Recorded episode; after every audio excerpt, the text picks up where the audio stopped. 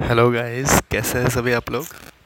I hope you all are good and safe अभी quarantine चल रहा है सो कोविड नाइन्टीन पेंडेमिक की वजह से। सो आई थॉट क्यों ना ब्रॉडकास्ट ही बना दिया जाए। So guys it's my first broadcast मैंने कुछ लाइफ के एक्सपीरियंस कुछ बुक्स जो मैंने पढ़ी है, उनके बारे में आपको बताना चाहता हूँ। लाइक अभी रिसेंटली मैंने बुक पढ़ी है the monk who sold his Ferrari okay